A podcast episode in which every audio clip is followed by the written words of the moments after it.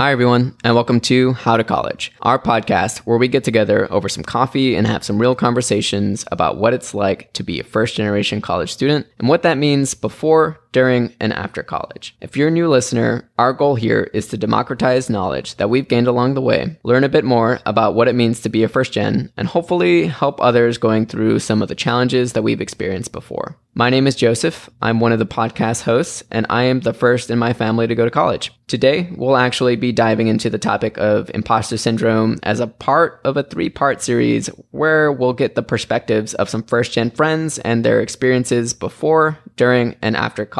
To preface, this is one of those topics that a lot of people in general struggle with throughout their lives, and that first generation students in particular have on their plate in addition to the many other things that we plan on discussing in the future. College can be stressful. Being the first to do anything can be stressful. Having both of those happen at the same time while others around you seem to get by effortlessly or have resources to pull on that have prepared them for this can be extra intimidating. And it can make you feel like you're out of place. If you feel different from those around you and less prepared for knowing what college actually is, it can make you feel like you need to fake it until you make it. As time goes on, it can feel a bit like a charade or like you're trying to be somebody that you're not, and it starts to weigh down. This is imposter syndrome. A lot of times we feel it without really putting a name to it. It can make you doubt yourself, your achievements, and lead you into some thought patterns that can start small, but can then spiral and negatively impact your life, health, academics, and relationships with those around you. This series is an opportunity to explore this together. Today, as the last installment in this series on imposter syndrome, we'll be talking with Herman Benitez, an old friend from Rice working as a mechanical engineer in the petrochemical space in Houston. With that being said, let's dive in.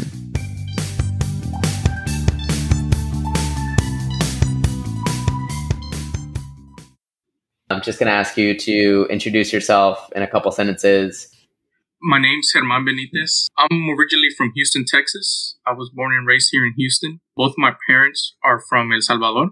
And if you talk to most Salvadoran Americans my age, you'll find a similar story that some parents were fleeing from the Salvadoran Civil War. And that's the case with my family. I grew up in the southwest side of Houston, and it was my middle school teacher who encouraged me to apply to magnet schools within HISD. Growing up, I wanted to become a immigration attorney, but I ended up going to a high school for health professions, DeBakey High School for Health Professions near the medical center. My middle school teacher felt that if I excelled there, I would have a good opportunity to get into college and get scholarships. So he was the first person who instilled that belief that you can go to college. You just got to work really hard. I know Joseph because we went to the same university. We went to Rice University. I graduated with a bachelor's of science in mechanical engineering. But before I got there, I switched majors a couple times. I started as a political science major. Quickly, I found out that I love math more than reading and writing. So I did civil engineering. And later, I found out that I like to see how things function instead of designing bridges and water systems. So I ended up deciding for mechanical engineering as my major. I am a first generation student, but I'm very grateful to both my parents. Most of us can relate. No matter where they come from in the world, you can appreciate that your parents sacrifice leaving their country to give you a better opportunity. That's the same case for me and my parents. And I just wanted to repay them for doing that for my sister and I. My dad always told me that you don't have to go to college to be successful, but most successful people do go to college. I graduated in 2016 I'm a mechanical engineer for a petrochemical company called LyondellBasell. We make plastic and we send it to different companies throughout the world. Right now, one of our products is used to make masks and to make COVID testing units. My job is in charge of keeping the unit running. If a pump goes down, figure out why and fix it. So yeah, that's just a little bit about myself. Interesting. So what has your experience been with imposter syndrome? At Rice when I first got there. Everybody had Macs in Physics 101, and I had like a 10 inch notebook. Didn't even have a fast processor. I got it because my aunt gave it to me as a present. And when we had to use MATLAB, what five minutes on a normal laptop would take an hour on my little notebook. I guess I felt out of place from the get go, but talking more scholastically, I remember feeling like I didn't belong. Felt like the pace of the class was a little too quick for me. So I would have to go home and review my notes, review what we read in class when other people just picked it up quick. Other people just understood it. And there were times where I felt, and don't ask that question, they're going to think you're dumb. And I cannot tell you how many times I felt that during undergrad. And I regret not asking those questions. I would struggle more. Piece of advice I would give to anyone listening this is a, don't ever be afraid to ask those questions. B, use your resources that we have in the class, the university. For example, TA office hours. Bring all your dumb questions to the TA office hours. B, the professor itself has office hours, so you can go ask him or her questions about a problem that you're stuck on or a concept that you didn't understand in class. But here's the thing in order to maximize those office hours, try and struggle with problem yourself and then take it to them. Because if they solve it for you without you struggling, you didn't learn anything. There were times that I felt, don't ask this. This is a dumb question. They're going to think you're dumb. I didn't know I was experiencing the imposter syndrome, but at the end of the day, your university admitted you because you do belong there. You're there for a reason. You worked hard to get there. It wasn't given to you. You earned that opportunity. So please, please remember that It means a lot to us to to graduate. So please, please don't let this imposter syndrome prevent you from uh, fulfilling your potential. That's really solid advice. I would completely agree. Use the resources that you have available. Go to those TA office hours. If you need to ask those dumb questions, ask them there. And I think that I completely agree with you. Like I went to certain classes and I didn't feel like I was adequately prepared compared to like those around me. And a lot of the times I thought that the people around me either were just very smart or that they went to like a really amazing high school and I didn't have that. And so whether or not to ask this question and I wouldn't even be paying attention a lot of the time. So it was almost like this self-fulfilling prophecy that I had going on in my head. I think it's really good that you point that out because sometimes even whenever you ask a question, you see other people around you and they're like, yeah, I don't get that either. Or like in a TA session, you're able to talk to other people and they're like, yeah, I actually have the same question no doubt. That's another aspect that I reflect on in my undergraduate career. At first, it might not seem that you have a lot in common with the people surrounding you, but you do. And going to these TA sessions, you find other people who are struggling, and together you learn how to solve the problem. And that's where you start making these friendships that are helpful because you might not understand how to solve problem, but your friend at the TA session understood it, and y'all teach each other. Y'all work together to understand it, and now it starts clicking. But I was very afraid afraid to approach other people as well. And that's my piece of advice to people listening. Don't be. Forget income, forget race, forget everything. You're focused on the material that you're studying. We all want to get an A in this class. that's why we're here. And ask your other classmates, ask the TA. I promise you, you're going to have more in common than you think. Just don't be shy to make that approach. I was very shy and I, I feel like I, I would have benefited more if I had spoken up earlier and developed study groups that we can help each other and learn from each other together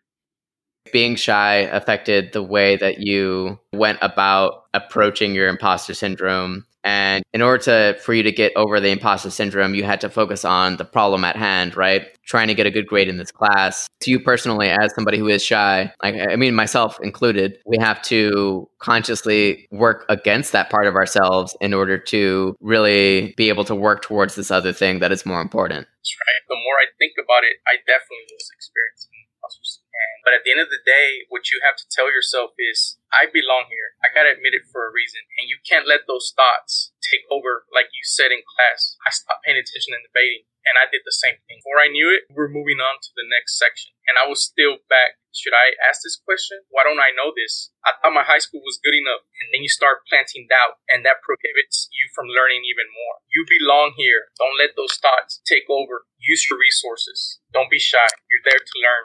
So, thinking about the effects of imposter syndrome, how do you think that imposter syndrome affects how you think about the long term, about your career, about college, and the future? Yeah, I personally believe it does affect it significantly. Because of imposter syndrome, I thought I should know how this getting a job, getting internships process should work. I didn't know it was okay to not know. I didn't know it was okay to seek my counselor or the career center for advice. So I show up first day, junior year to my mechanical controls class and people are talking about I interned with Boeing, I interned with Schlumberger, and in my mind, I didn't intern with anybody. I didn't know I could get internships as a sophomore going into junior year. I just worked and saved money for the summer because even though I was on scholarship, I need spending money for gas, food for helping the family back home. And that's when Luz came into play. I asked Luz because she was one grade above me and we were from the same residential college and we had some similarities. Her family is also Salvadorian American, so we could relate a little bit. And she kind of took me under her wing and explained the process of you need internships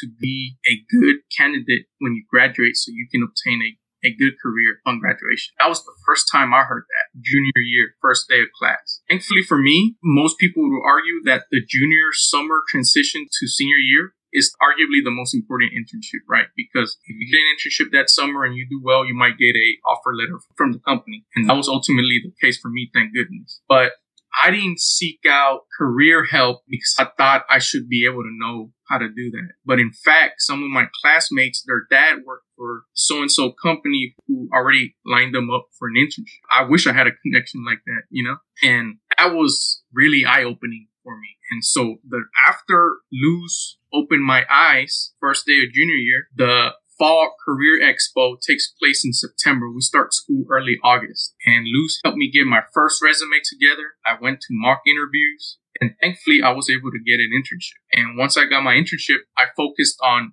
spreading awareness and helping others get their internships. If you want to pursue the career path, that's a good route to take. Get internships, get experience so you can be a good candidate when you graduate and become attractive to.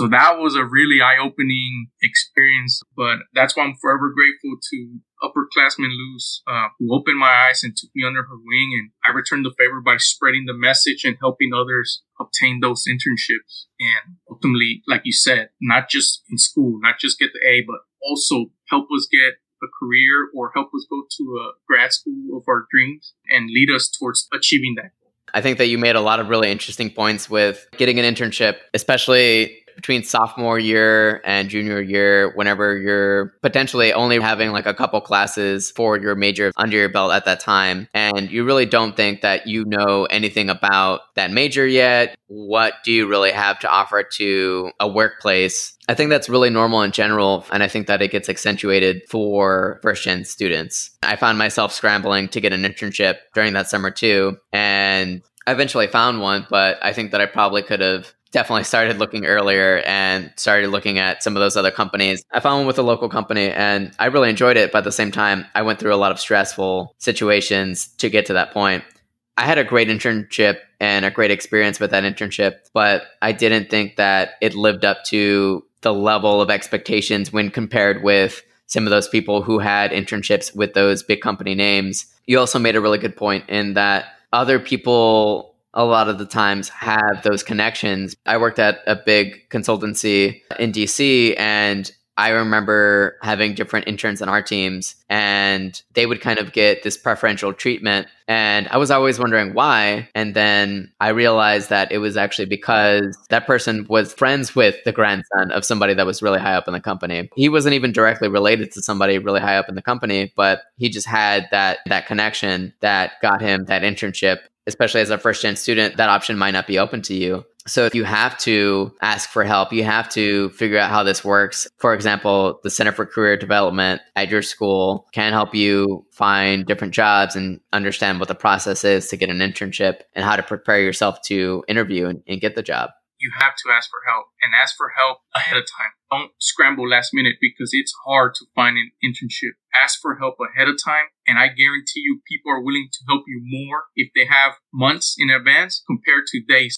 I definitely experienced imposter syndrome at the Career Expo because as soon as you step in, everybody is in line for the big companies, the high paying oil and gas for engineers. And I always wonder, am I good enough? Do I belong there? Can I make it there? So I not go to the tent. You know, I would go look at other companies towards the back of the expo. But no, you do. Your story is different than everybody else's in line. You have something to offer that they don't. You just got to be able to articulate that and show them. I didn't think about it till now. I was asking myself and I was doubting myself, am I good enough? Do I belong in these Fortune 500 companies? But the answer is you do. You just have to be able to articulate what you can bring to table. And you have something. That's the reason you were at mid. You just got to get it out.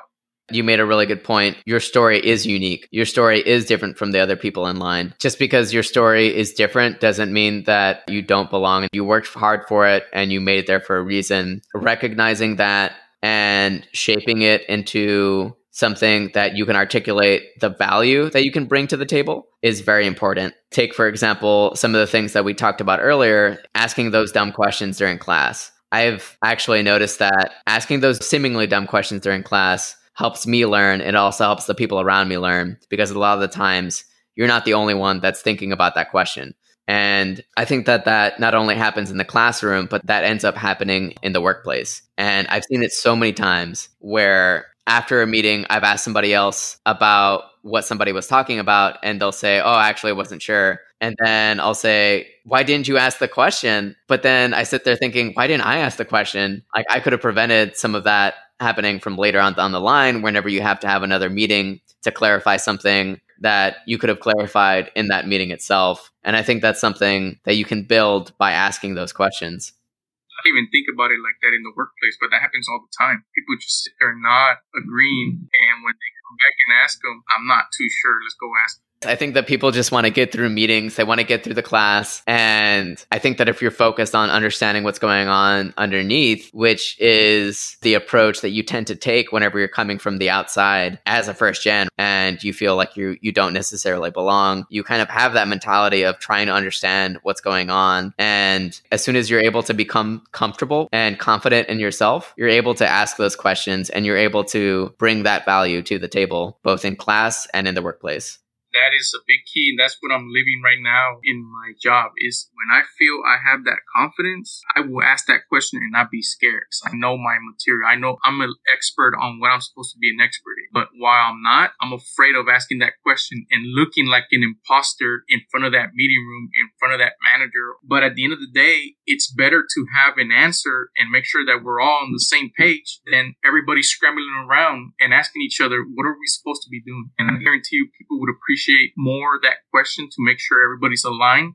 I completely agree. That silence is dangerous. It's people allowing those things to slip through the cracks that end up coming back to bite you later on as you work through a project. So I think you talked about confidence. What do you think contributed to your confidence? Two things. One, not having tons of experience in the specific field I am in right now contribute to it. The more I work with the equipment, the more I get familiar with the information, that confidence will start building up. The more I start building relationships, that confidence will start increasing. The other is, and I hate to say this, but just looking around in the room, no one looks like you. You're the only Hispanic engineer or little things like that in the back of my mind. And just afraid of making that mistake because if I do, I might be labeled as oh, dummy or like, see, this is why we can't hire more Hispanic engineers. It's that imposter syndrome in the back of my mind. I want to do a good job so the company would be more open to giving opportunities to Hispanic engineers. Do you think that you use that as fuel? I am a believer that every first gen kid has something that fuels them, that gives them the drive. And that is definitely a huge motivation factor to me because I want to be able to prove that A, I do belong, I am worthy, and two, that yes, Hispanic engineers can do it too, and if not better. That is definitely, without question, fuel or a motivating factor for myself. How do you think about minimizing the effect of imposter syndrome? I believe, and I believe a lot of first gens would agree, and the reason we're here today is just hard work. Seeing the example that our parents set for us, and just, okay, we might have not learned this in class, or I didn't learn this in high school, but I have resources. I have YouTube, I have the World Wide Web, and I'm gonna spend time outside of the normal office hours and do some research. It stinks, no doubt It stinks. I'd rather be doing something fun. But at the same time, in order to be successful, we know we have to make sacrifices. And personally, I think the answer to that question is just got to do the work. Sadly, we might have to do a little bit more work than the average person, but we're not the average person. We're trying to break down barriers. We're trying to open new doors that our family has never seen. So that's going to require some extra work. So that's what I'm planning on doing, staying an extra hour or two, learning, asking questions, researching, and slowly but surely, the fruit of that labor will be seen. Maybe not immediately, but over time, I have faith that the fruit of the labor is going to produce. I think that even relates to what you were saying before about that level of confidence and being able to ask those questions and to be able to feel confident whenever you're in those meetings. So, how do you go about reassuring yourself whenever you feel anxious or out of place? And has that changed over time?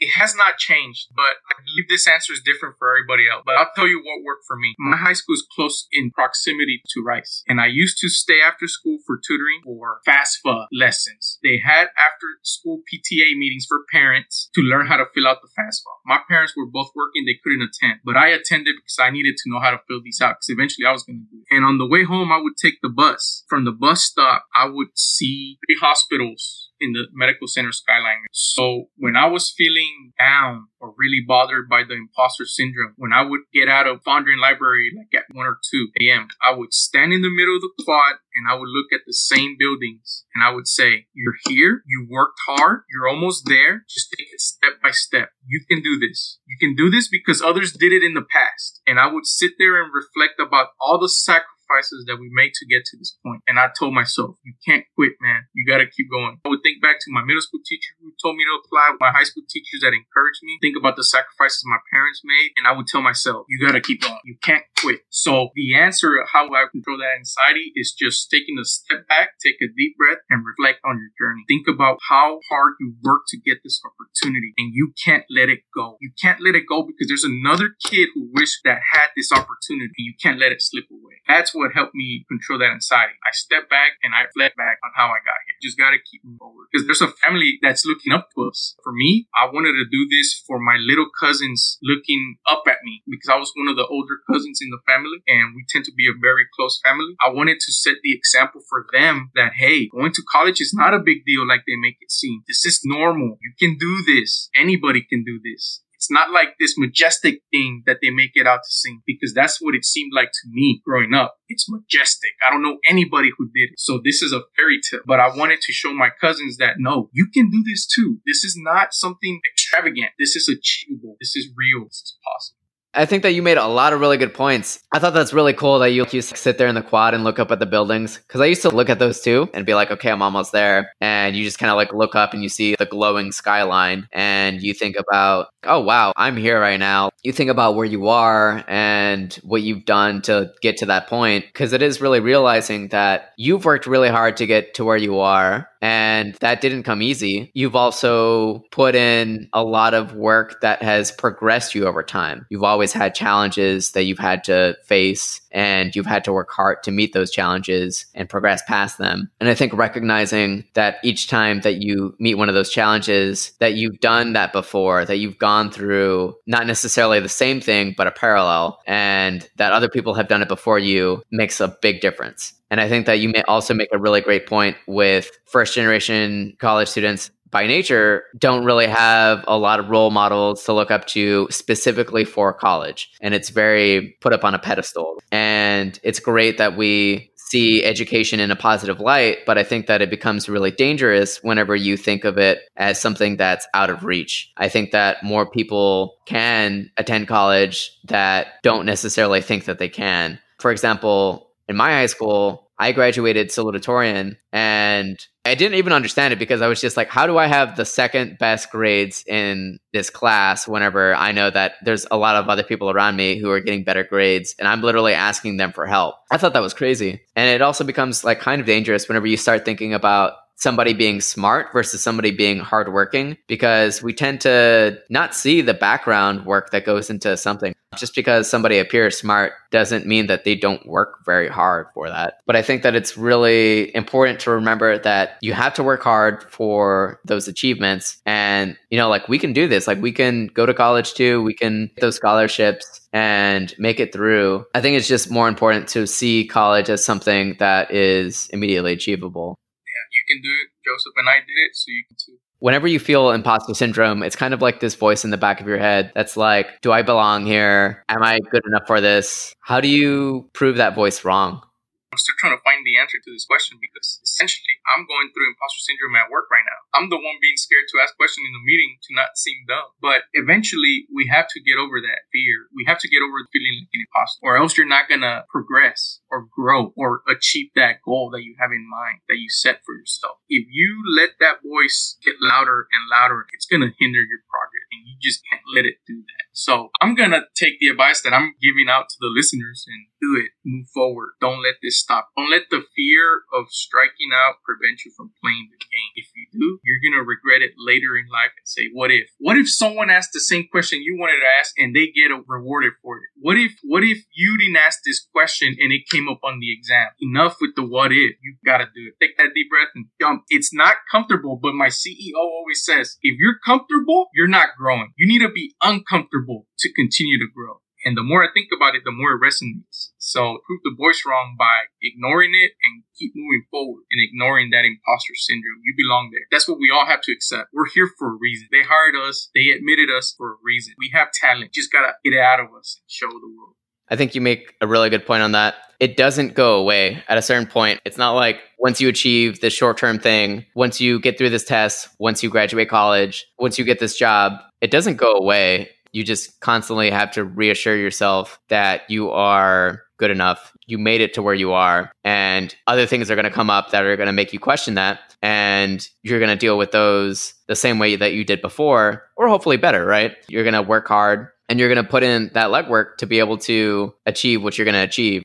I think it's really good that we have these conversations because sometimes I forget that. I still get imposter syndrome at work too, and I don't necessarily recognize it for what it is. And I think that it's important to reflect on that and then reflect on your past so that way you can move forward. Just got to keep moving forward, even if it's one step, but keep moving forward. So, do you have any advice for the audience on today's topic? Just reassuring yourself that you do belong there. You're not an imposter, and don't be afraid use your resources that are available to you. That's one thing I didn't do at Rice. They have so many resources and I didn't end up using them, and I regret it.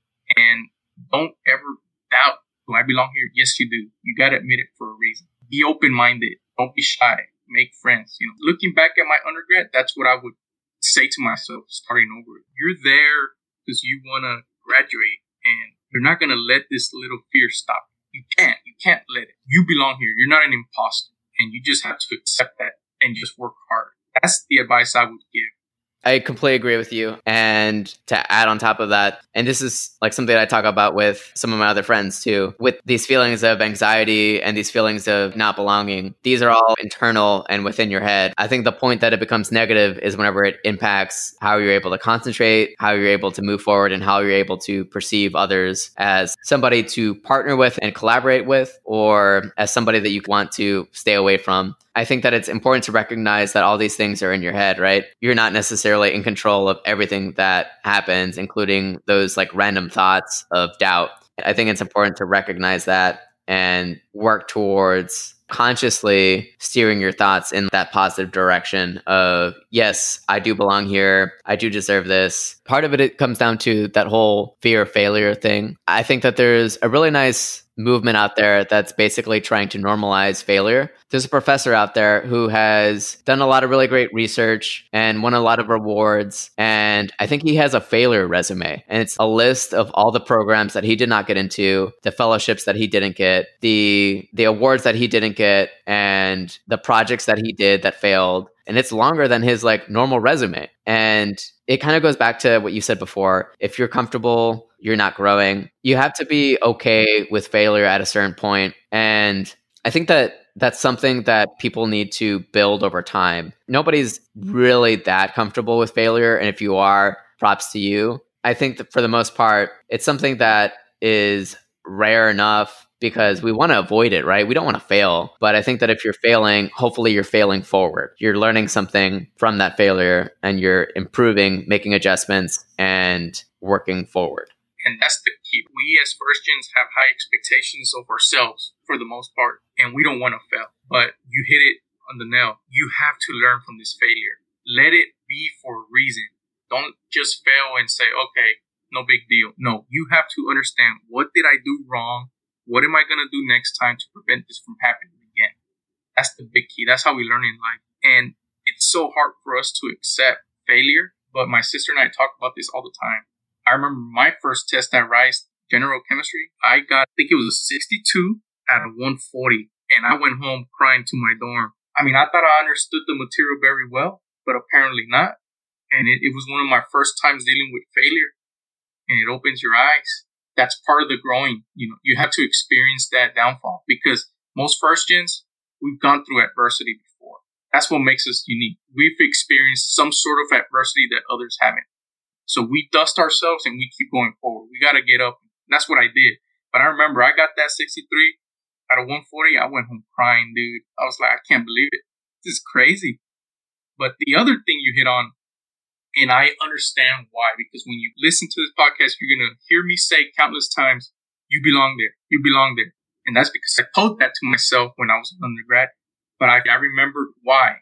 Because I had even stepped foot into Rice, Joseph and I, I had already been planted the imposter syndrome within me in high school. I went to a competitive high school and I was not valedictorian. I had a above four GPA, barely sat outside the top 10 of my class. It was like 200 students and I got into Rice and I kid you not, people ranked higher than me did not get into Rice and they were saying that I did because of affirmative action. So I hadn't even stepped foot into college and I already experienced imposter syndrome from day one. Did I only get in here because I'm Hispanic? No. What they didn't see was the nights that I stayed up late, the nights that my dad woke me up early in the morning so I can get up and study, how I did my homework in the bus, leaving work and reviewing for the quiz that day, the morning of. That's what they don't see. So not even stepping foot into college, and I already had doubts if I belonged. So that's why I kept reiterating throughout the interview, and I reiterated again: do belong there. They accepted you for a reason.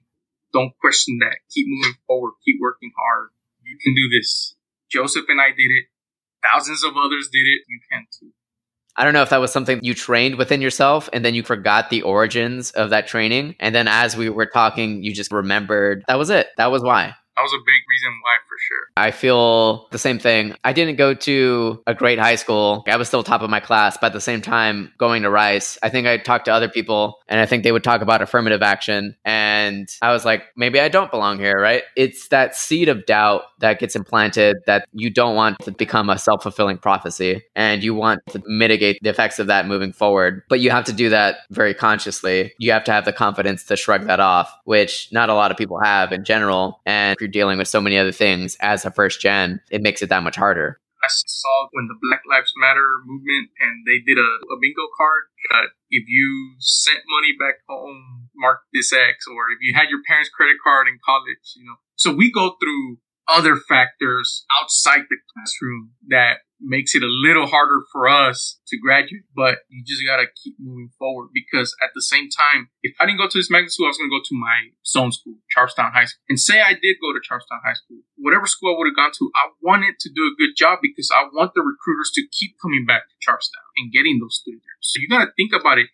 It's not just yourself doing this for you, your family, your community you want to show them that yes, we do belong here. You gave us the opportunity, we're gonna take advantage. And we've gone through so much adversity as first gens that this can't stop us. This imposter syndrome can't be it, man. Can't let it beat us. We gotta keep pushing forward, just like our parents did when they first got here. Because some of our parents didn't even speak the language, and they managed to get a job and do a good living for us, for our family members. You know, that's harder than what we're having to go through. You know. in my opinion, personally. All we have to do is do problem sets and go to class, you know? Like, come on, that's nothing compared to what they did for us. That's what I believe. We got to keep pushing forward. We belong here. I think you make a really good point in terms of the adversity and that bingo card, right?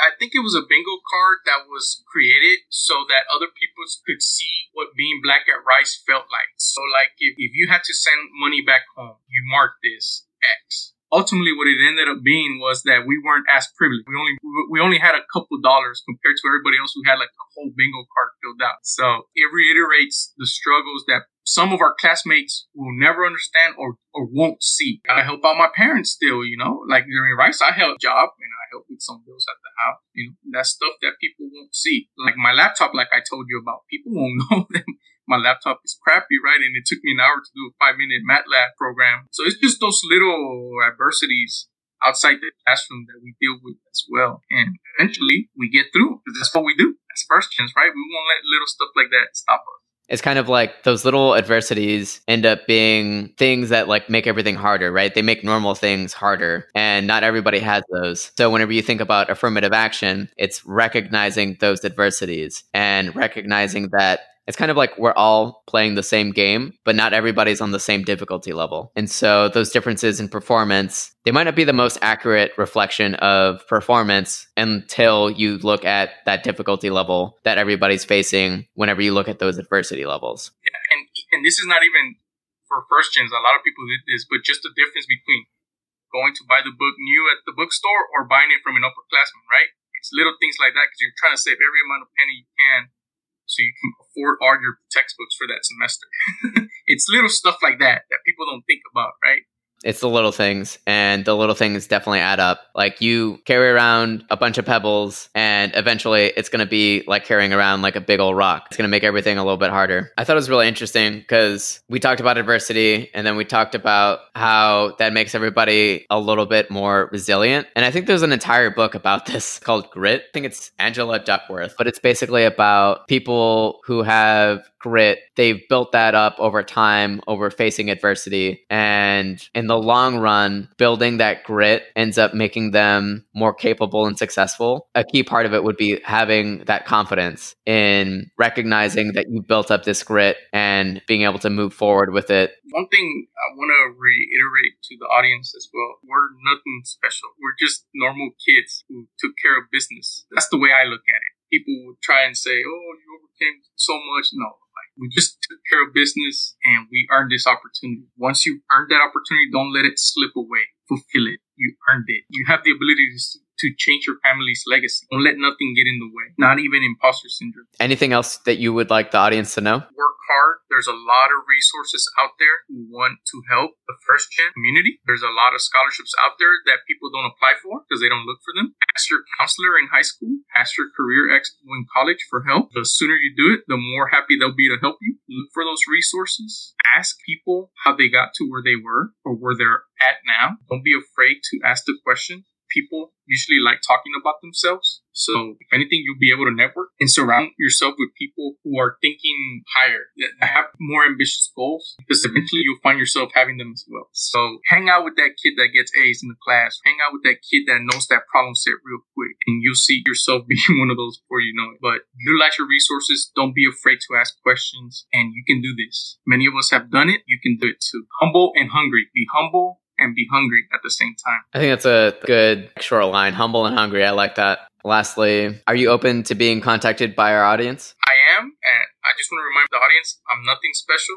I'm just like you, but yes, I'm happy to answer questions. I mean, I totally agree. A lot of times I'll talk to certain people and they'll put me up on a pedestal too. And I'm like, I got lucky too. It's just kind of right place, right time. I worked really hard for it, but at the same time, there was a lot of things that went right. You need to kind of normalize a lot of things for fresh gens, like normalizing that failure, normalizing the imposter syndrome, normalizing that hard work, and normalizing that college is achievable and that you belong there. Those are all important things to normalize, but also normalizing the achievements that you've had and, and recognizing that you got to stay humble and hungry, like you said. Another thing that helped me in college was I'm a religious person myself. So part of the humble part was my faith and being able to partake in a faithful group at Rice help control that anxiety, help lower that voice in the back of my head. So I'm not saying religion could work for you, but personally it did for me to just find that sense of community or those friendships, those relationships or that activity that can help you fight that imposter syndrome. For me, it was my faith. And the reason I'm grateful is because I recognize that I've been very blessed because you talked about things going the right way. I worked hard, but ultimately God granted me the opportunity. So I, I'm just, I'm very grateful. So the advice would be find that niche or find that community, that, that activity that helps you diminish that voice of imposter syndrome that's really important. You have to find a sense of community. And I think that that's going to help you with anything, not even just imposter syndrome, just kind of getting through life. College is not just academics. You're still living ideally a holistic life through college. And part of that is finding that sense of home, that sense of community. we were blessed. You and I were both blessed that we stayed home. What about those kids that come from out of state and can't go home like we can on a weekend if we wanted? That sense of community or home comfort is even more important for them. And that would be the case for a lot of our first gens. And that's another conversation for another day. How do you convince your parents to let you go to an out of state college and, and make them feel like they belong? That we'll get through this together feeling I'm glad that we got you on the show. Thank you so much for being a part of this and being a guest and being willing to have these conversations with us and willing to share your story. I just wanted to say thank you for having me on. It's a pleasure and a privilege to be part of the podcast. Growing up, I didn't have a specific role model that I can look up to and say he, she did college. So I'm just going to ask them for advice. I hope that my story and your story can help be that support system for someone out there who's going through the steps that we took. Hopefully we can inspire the next generation, you know, to not feel alone and that imposter syndrome is normal and that we did it so you can too.